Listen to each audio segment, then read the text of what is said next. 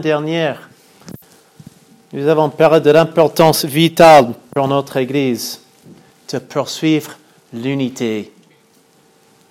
Nous avons été encouragés dans notre étude de ce texte, les premiers six versets d'Éphésiens chapitre 4. Être connu pour notre humilité, être connu pour notre douceur, pour notre patience et notre tolérance dans nos relations. Et comme le texte précise, d'apprendre à se supporter les uns les autres. Ça veut dire même des fois les gens qui sont vraiment pénibles, même plus pénibles que nous-mêmes. Imaginez ça. Avec amour. Et de vous supportant les uns les autres avec vous efforçant, efforçant de conserver l'unité de l'esprit par le lien de la paix.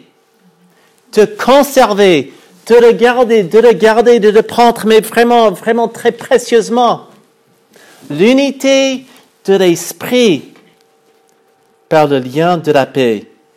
Et nous avons dit que la paix et notre désir de l'avoir devient la colle qui maintient l'unité, malgré les différends qui peuvent survenir entre nous. Et, si c'est vrai que, selon Paul, et nous le lisons dans le chapitre 2 de ce livre, verset 14, où nous disons que Jésus est notre paix. Si effectivement, dans notre poursuite de paix, nous gardons Christ qui est notre paix, vraiment présent, c'est-à-dire si son esprit règne en nous et qui est manifesté par nos actes, par nos pensées et par nos paroles. Si ça, si c'est le cas chez nous, que l'Esprit de Jésus, qui est notre paix, règne en chacun d'entre nous, nos relations s'amélioreront. Déjà notre relation avec Dieu, si son esprit est à l'œuvre, automatiquement notre relation avec lui ira bien notre relation avec la famille de Dieu sera en bon état et notre témoignage devant le monde qui nous observe sera encore plus puissant. Ça, c'est ce que nous avons regardé la semaine dernière.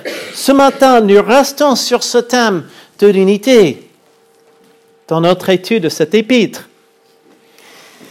Et dans les versets suivants, chapitre 4, verset 7 jusqu'au verset 16, et j'avoue qu'il y a beaucoup dans ce texte, je n'aurai pas le temps de tout développer, mais dans le temps qui nous reste, je ferai de mon mieux. Donc déjà, je m'excuse. Mais ce que nous voulons apprendre, ce que nous voulons regarder dans ce texte ce matin, nous voulons regarder comment dans notre diversité, dans l'unité, nous pouvons arriver à une certaine maturité. Et quand je parle de diversité, ici, dans le contexte, nous n'allons pas parler d'une diversité culturelle, par exemple. Nous allons parler justement d'une diversité de dons, de dons spirituels reçus qui sont mis ensemble pour notre progrès, pour notre croissance, pour notre maturité. Donc, nous allons dire ce texte. Et ensuite, nous allons, juste pour vous aider, vous situer dans le passage, nous allons vraiment mettre un doigt sur le verset 7 et sur le verset 11. Mais à chacun de nous, verset 7, la grâce a été donnée selon la mesure du don de Christ. C'est pourquoi il est dit, étant monté dans les hauteurs, il a emmené des captifs, et il a fait des dons aux hommes. Or, que signifie il est monté sinon qu'il est aussi descendu dans les régions inférieures de la terre? Celui qui est descendu, c'est le même qui monté au-dessus de tous les cieux afin de remplir toutes choses. verset 11.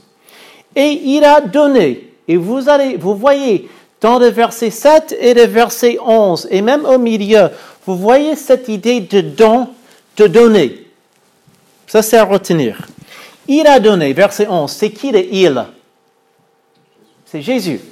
Il a donné les uns comme apôtres, les autres comme prophètes, les autres comme évangélistes, les autres comme pasteurs et docteurs, pour le, perfectionnement des saints, en vue de l'œuvre du ministère et de l'édification du corps de Christ, jusqu'à ce que nous soyons tous parvenus à l'unité de la foi et de la connaissance du Fils de Dieu, à l'état d'homme fait, à la mesure de la stature parfaite de Christ. Ainsi, nous ne serons plus des enfants flottants ou ballottés et emportés à tout vent de doctrine par la tromperie des hommes, par leur ruse dans les moyens de séduction, mais en professant la vérité dans l'amour, nous croîtrons à tous égards en celui qui est le chef Christ. C'est de lui, et grâce à tous les liens de son assistance, que tout le corps, bien coordonné et formant un solide assemblage, tire son accroissement selon la force qui convient à chacune de ses parties et s'édifie lui-même dans l'amour. Alors, qui va avouer que dans ce texte, il y a beaucoup, beaucoup, beaucoup, beaucoup dans ce texte Qui a, qui a vu mon email hier et qui a pu lire ce texte pour ce matin? Ah, au moins une personne. Comment? Il y a beaucoup dans ce texte. Il y a beaucoup dans ce texte. Nous voulons essayer vraiment de sortir des grandes, des grandes lignes et des choses que je pense vraiment essentielles pour nous en tant que chrétiens et pour nous en tant qu'Église locale. On avait dit qu'on allait regarder, mettre le doigt sur le verset 7 pour commencer et le verset 11. Le verset 7, nous disons, mais à chacun de nous, la grâce a été donnée selon la mesure du don de Christ. Lisons maintenant le verset 11. Et il a donné les uns comme apôtres, les autres comme prophètes, les autres comme évangélistes, les autres comme pasteurs et enseignants. Vous voyez cette idée de don et donné par qui? Par Jésus. Nous reviendrons sur ce verset, verset 11, et les versets suivants, verset 12 jusqu'au verset 16, qui expliquent pourquoi Christ donne à son Église des gens comme ça, apôtres, prophètes, évangélistes, pasteurs, enseignants. Et retenez bien le mot enseignant parce que le mot docteur n'est pas une bonne traduction de ce mot didaskaloi, c'est le pluriel pour didaskalo qui signifie enseigner. Le mot, littéralement, c'est un enseignant. Enseignant, pasteur, enseignant. Mais nous reviendrons plus tard sur cela. Mais pour le moment, regardons ce que la Bible dit au verset 7. À chacun de nous, qui veut dire chaque membre de l'Église. Toi, toi, toi, toi, toi, vous, moi, chacun de nous, la grâce a été donnée selon la mesure du don de Christ. Alors, selon la Bible, Christ donne, Christ distribue par le moyen de son esprit à chacun de ses membres la grâce. et vous savez, la grâce commence déjà avec le pardon de nos péchés et la vie éternelle, mais la grâce continue encore parce que c'est la grâce qui nous équipe pour pouvoir vivre pleinement pour lui et pouvoir, pour pouvoir contribuer à la famille de Dieu. Et c'est cette grâce qui nous permet vraiment de travailler pour lui avec l'idée déjà de, de s'approcher de lui, de voir son Église grandir et son peuple édifié. Donc quand Dieu nous donne la grâce, c'est pas seulement pour garder pour nous-mêmes, mais c'est pour partager. Et quand l'apôtre Paul aborde ce sujet, Parce que vous savez que l'apôtre Paul n'a pas seulement écrit l'épître aux Éphésiens. En fait, Dieu l'a utilisé pour écrire beaucoup de livres dans le Nouveau Testament. Et, il y a bien d'autres endroits dans la Bible où il va aborder ce sujet de dons, de dons spirituels, notamment dans l'épître aux Romains et dans la deuxième épître aux Corinthiens. Les chrétiens à Rome et les chrétiens à Corinthe, et même les chrétiens ici à Bordeaux avaient besoin d'apprendre que Dieu nous donne des dons spirituels pour le bien de son Église. Et Romains chapitre 12, et ce qui est très facile pour vous et pour nous, vous Romains chapitre 12, 2 Corinthiens chapitre 12, 12, 12, et là vous trouverez des sujets, des sujets sur des dons. Et l'apôtre Paul, qui aborde ce sujet ailleurs, il souligne, il souligne certaines choses. Il souligne déjà la réalité.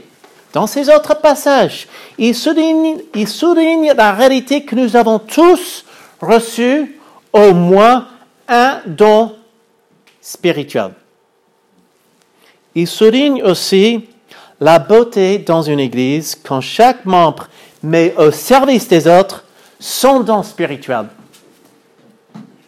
Et il souligne la responsabilité de l'utiliser à bon escient. Si vous voulez, Romains chapitre 12, parce que je pense que ça, peut vraiment nous aider dans notre compréhension de cette réalité, cette responsabilité. Romains chapitre 12, à partir du verset 6.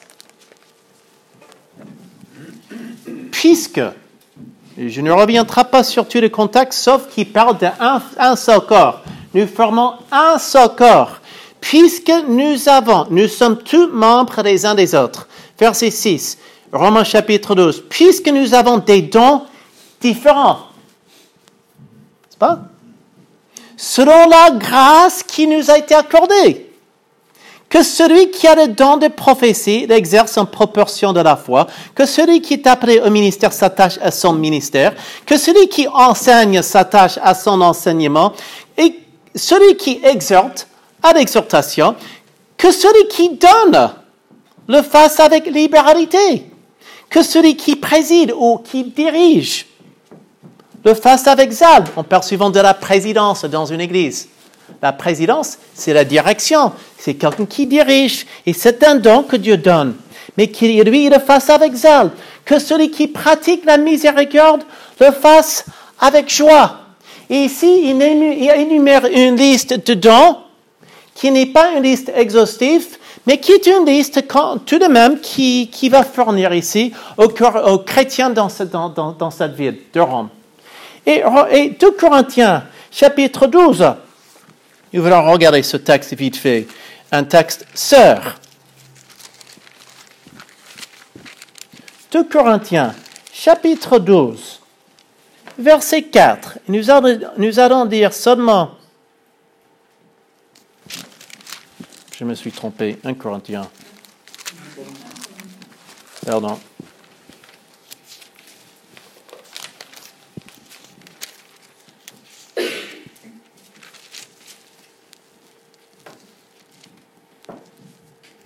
il y a 12, verset 4. Il y a diversité de dons, mais le même esprit.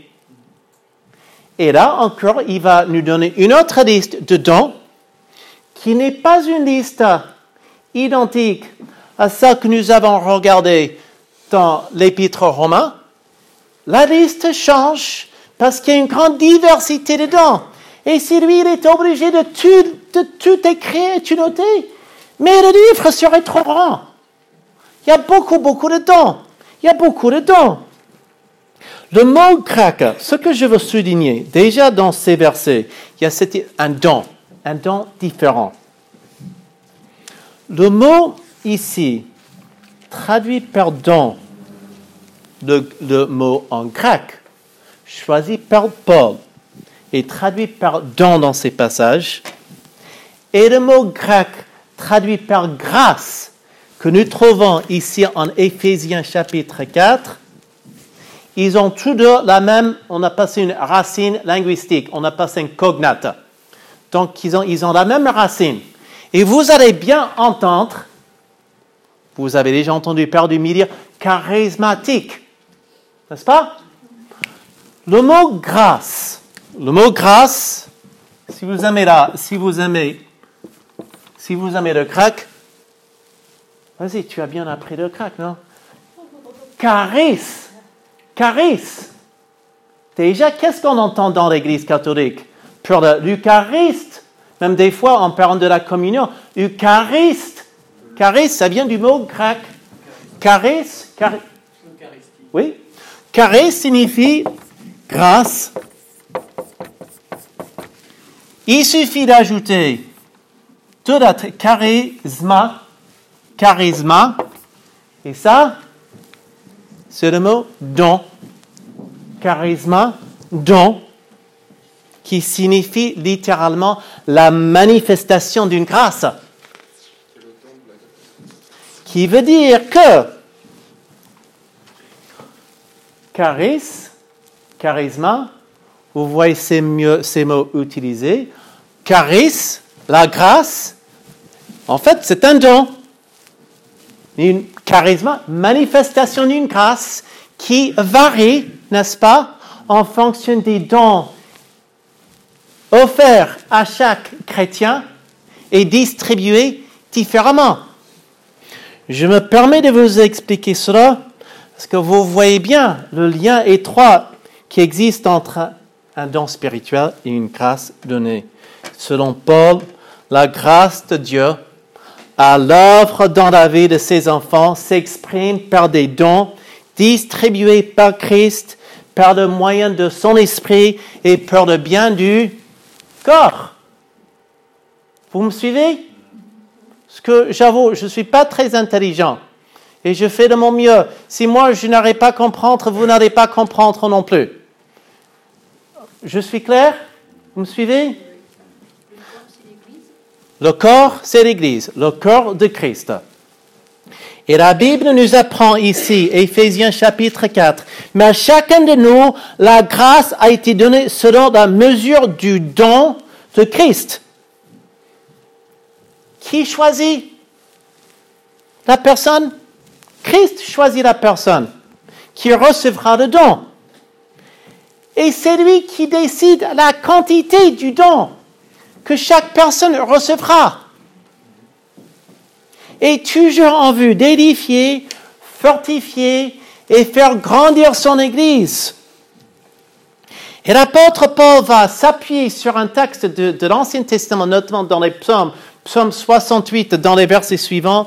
Je ne vais pas prendre le temps de vous expliquer comment il voit Christ dans ce texte, dans les psaumes. Il n'y a pas assez de temps ce matin. Ce que nous voulons faire, nous voulons aller jusqu'au verset 11, tout en restant dans ce thème et cette idée de don donné par Christ aux membres de la famille de Dieu et qui sont donnés et distribués différemment. Dieu, dans son plan pour l'Église, il équipe chacun de nous différemment non pas pour qu'il y ait des rivalités et de jalousie entre nous, mais pour qu'on se complète et pour qu'ensemble, avec nos dons divers, ceux qui sont vraiment des manifestations de la grâce de Dieu,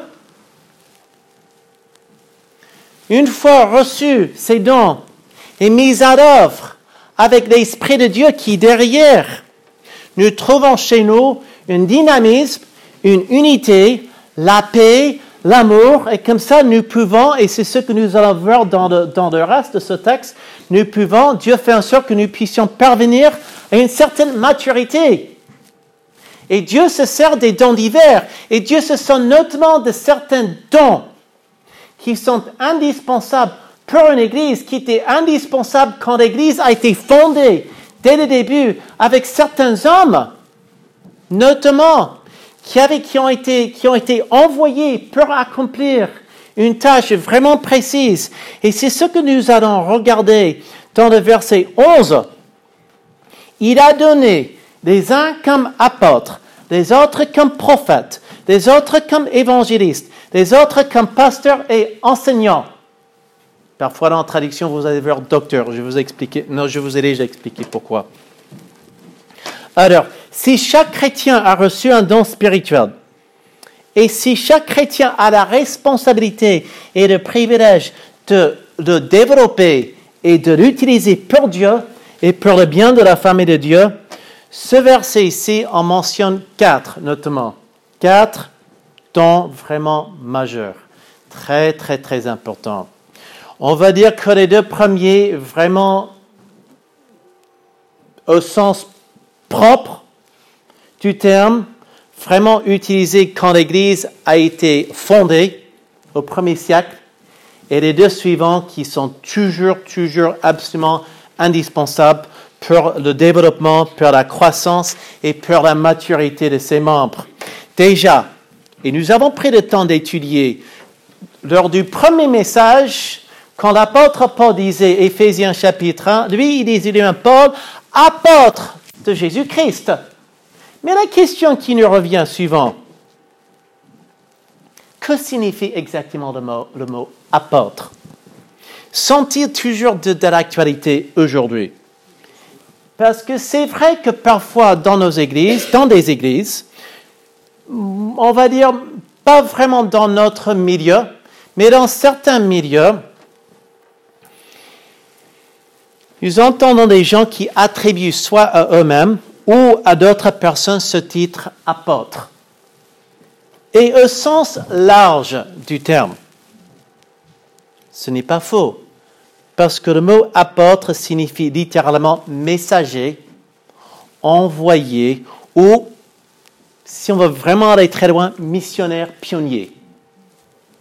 Et parfois pour désigner quelqu'un qui a implanté des églises avec succès ou un missionnaire pionnier assez important, apprécié, connu, on lui donne ce titre. Et dans ce sens-là, on veut dire, moi je ne vois pas vraiment de mal. Mais au sens biblique du terme, le titre et la fonction d'apôtre est beaucoup plus précis, beaucoup plus restreint, désignant une charge vraiment spécifique. Parce que les apôtres Paul, des apôtres du Nouveau Testament avaient une autorité particulière dans l'Église primitive. L'autorité de prononcer et d'écrire des paroles qui deviendraient des paroles des Écritures. Des apôtres dans le Nouveau Testament pouvaient prétendre avoir vu de leurs propres yeux le Christ ressuscité. C'est pour cela que Paul, parmi les douze disciples, il pouvait se voir comme un apôtre et il, voyait que Dieu l'avait désigné comme apôtre. Il avait vu lui-même le Christ ressuscité, n'est-ce pas?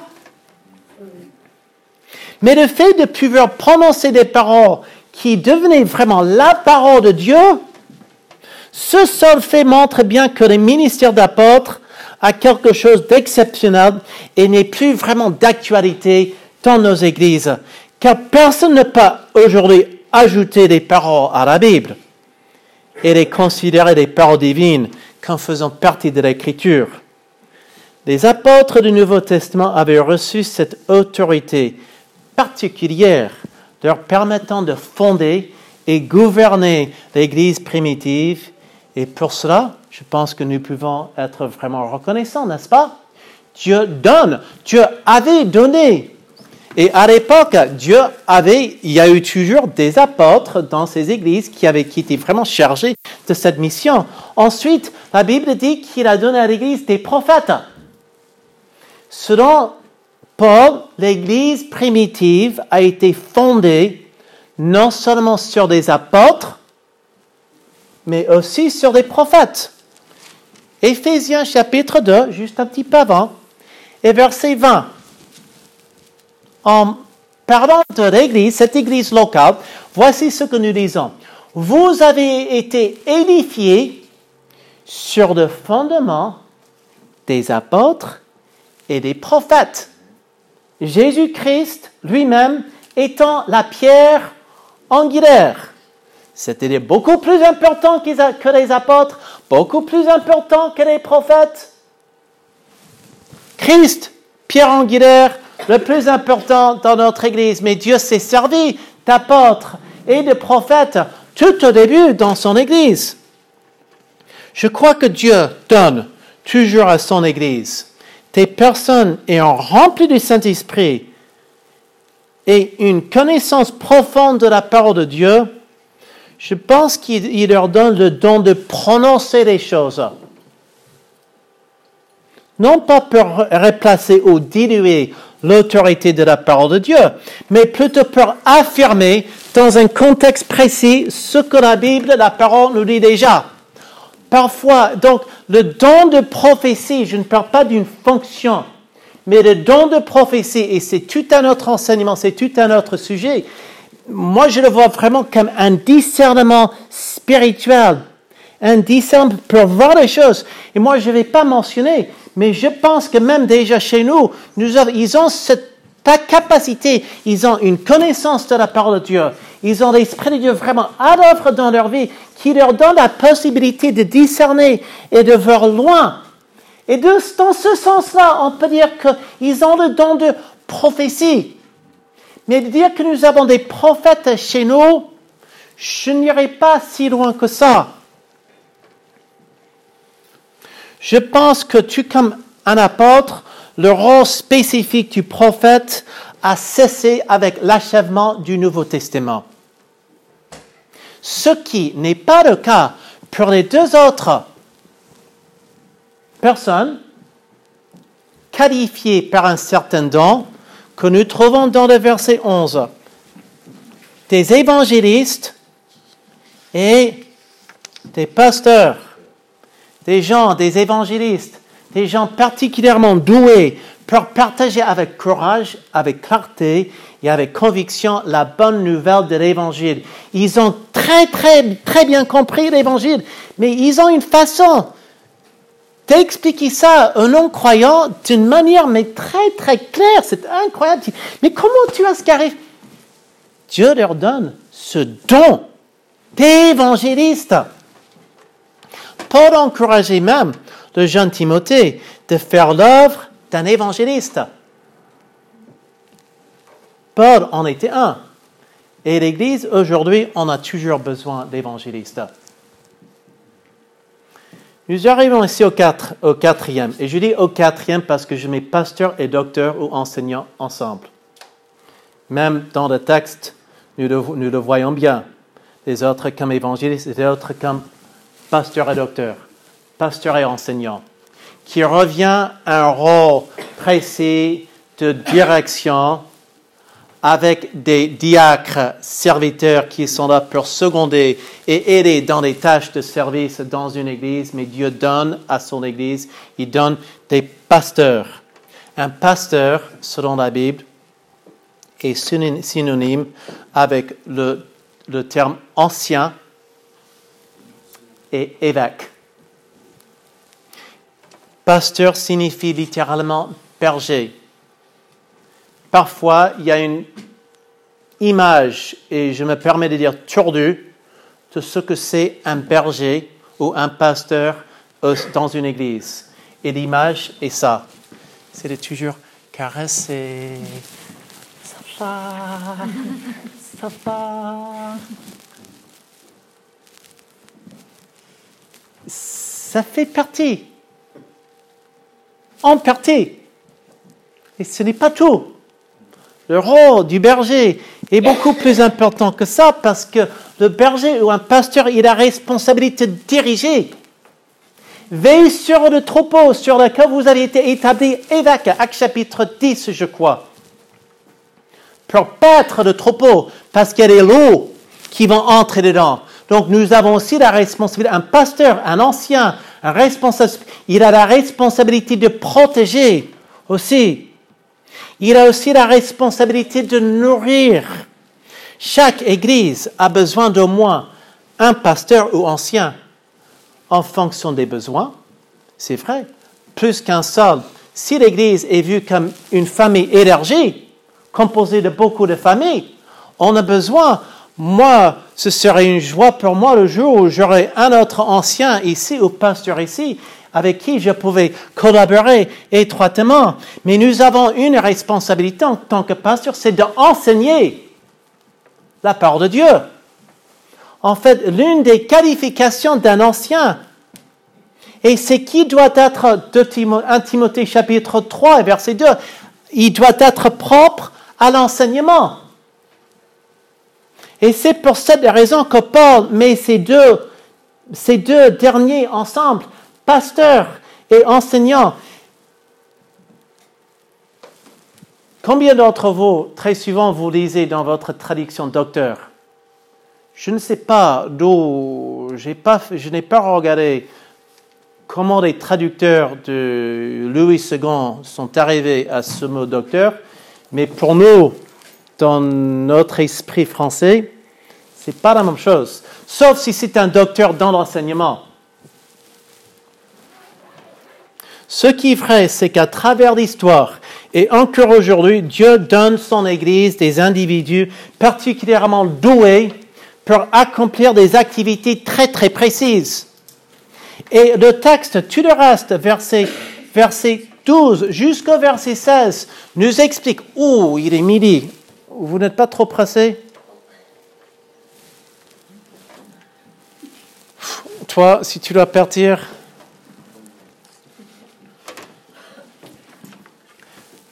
des personnes pour accomplir des tâches qui sont très importantes pour le développement, pour la croissance, pour la maturité d'une Église. Et ce que nous voyons dans les versets 12, 13, 14, 15 et 16, pour commencer dans les versets 12 à 13, pourquoi Dieu donne à son Église ses rôles? Pour, nous allons dire, pour le perfectionnement, perfectionnement des saints. C'est qui les saints? C'est nous, les enfants de Dieu.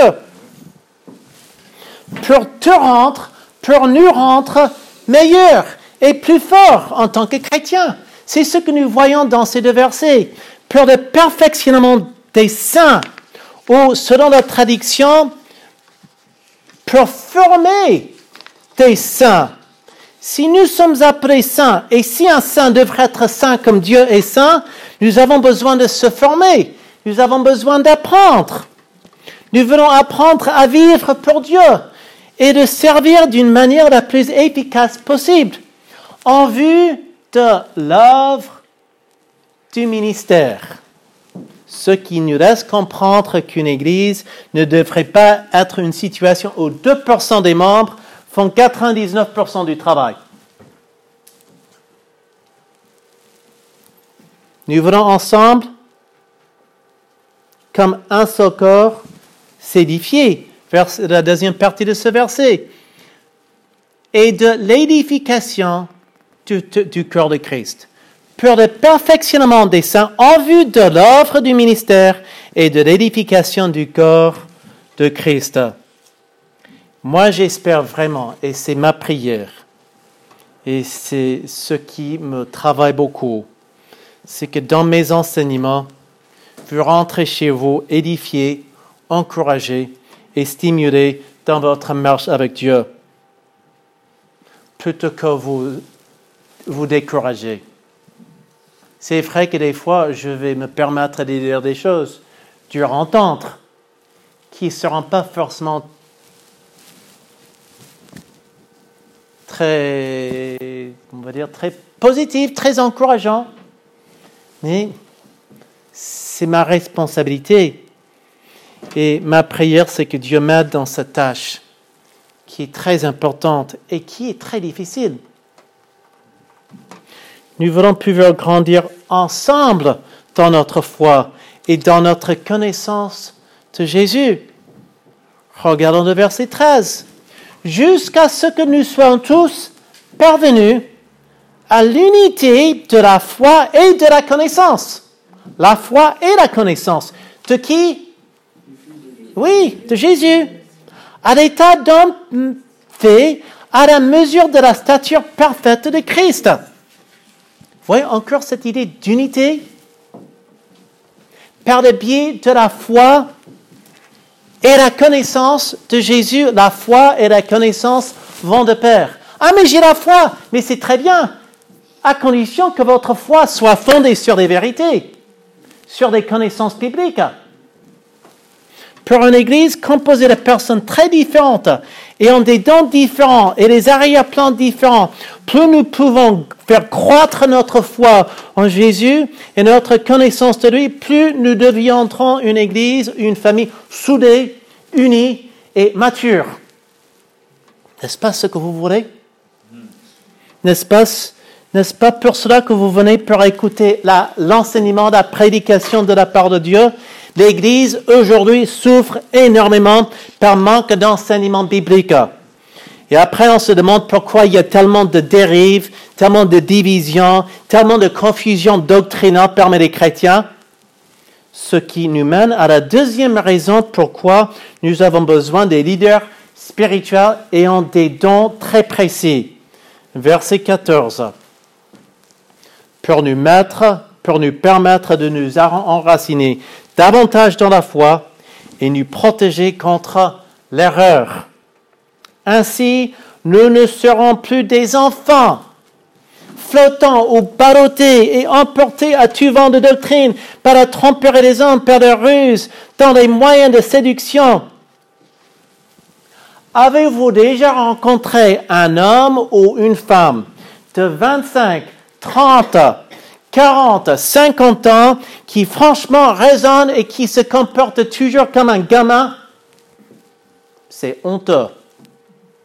C'est honteux. C'est triste. Malheureusement, il y a beaucoup de chrétiens comme ça qui n'atteignent jamais l'âge adulte.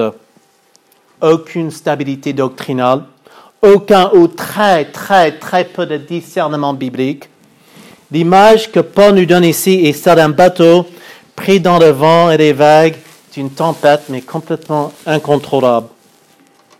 Paul, ici, je pense qu'il est entièrement conscient, et nous aussi, nous devrions être entièrement conscients, qu'il y a des doctrines extrêmement dangereuses et que nous devons faire preuve de discernement. Tu vois un truc sur l'internet, ah, mais ça a l'air sympa, mais c'est bien, et c'est chrétien.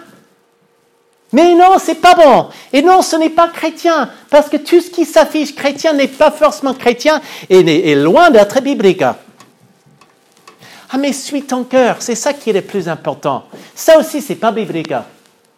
C'est pas biblique. Suis ton cœur. Qui a déjà dit ça? Ou bien, qui a déjà. Ah oui, suis ton cœur. Ok, je vous lis un texte. Le cœur est tortueux plus que tout et il est incurable. Qui peut le connaître? Et puis Jérémie, il continue, l'Éternel, c'est lui qui sonde le cœur. Attention à savoir, je vous donne un exemple.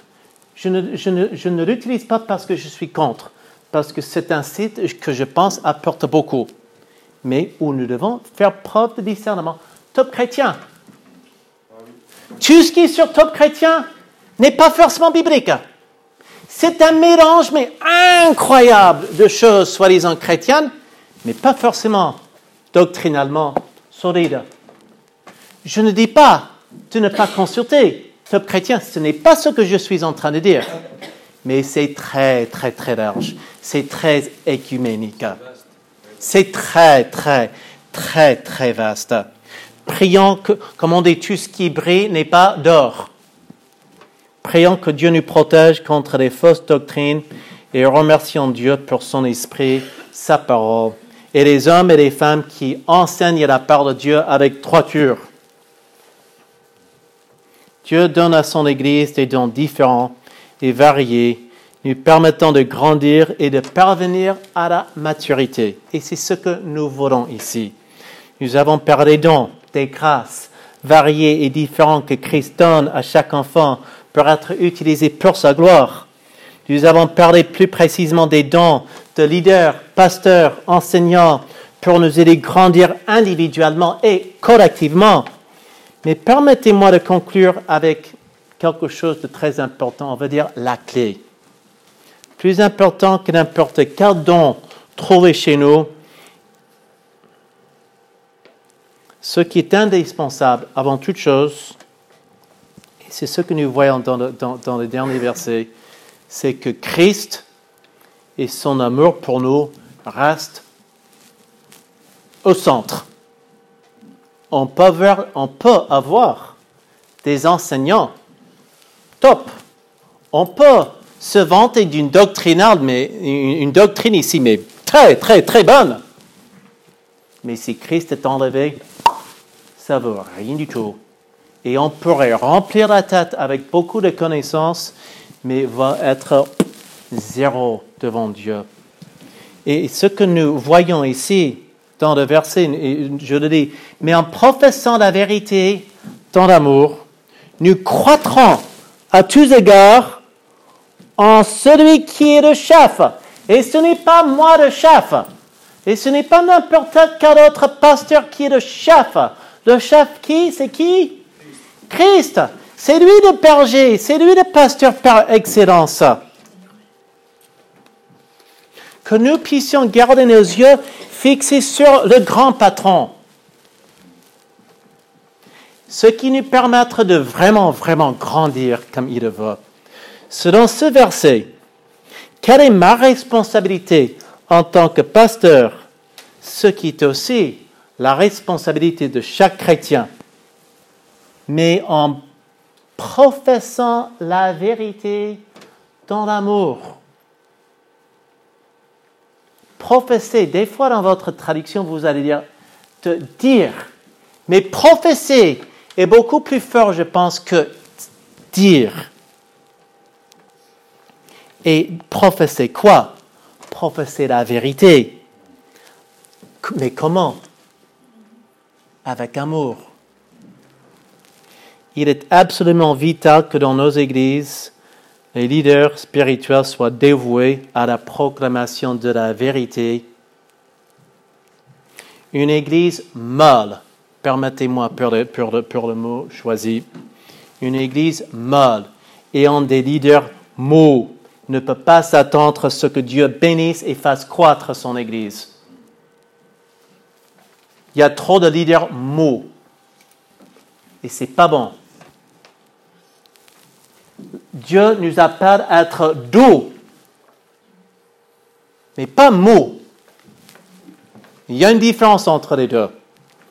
Jésus, il était doux, mais il n'était pas mou. Il avait, il avait vraiment ce qu'on appelle de colonne vertébrale. C'est en proclamant avec courage et conviction la vérité, trempée dans l'amour, que nous pouvons grandir et ressembler davantage à celui qui nous réunit, Jésus, notre chef suprême.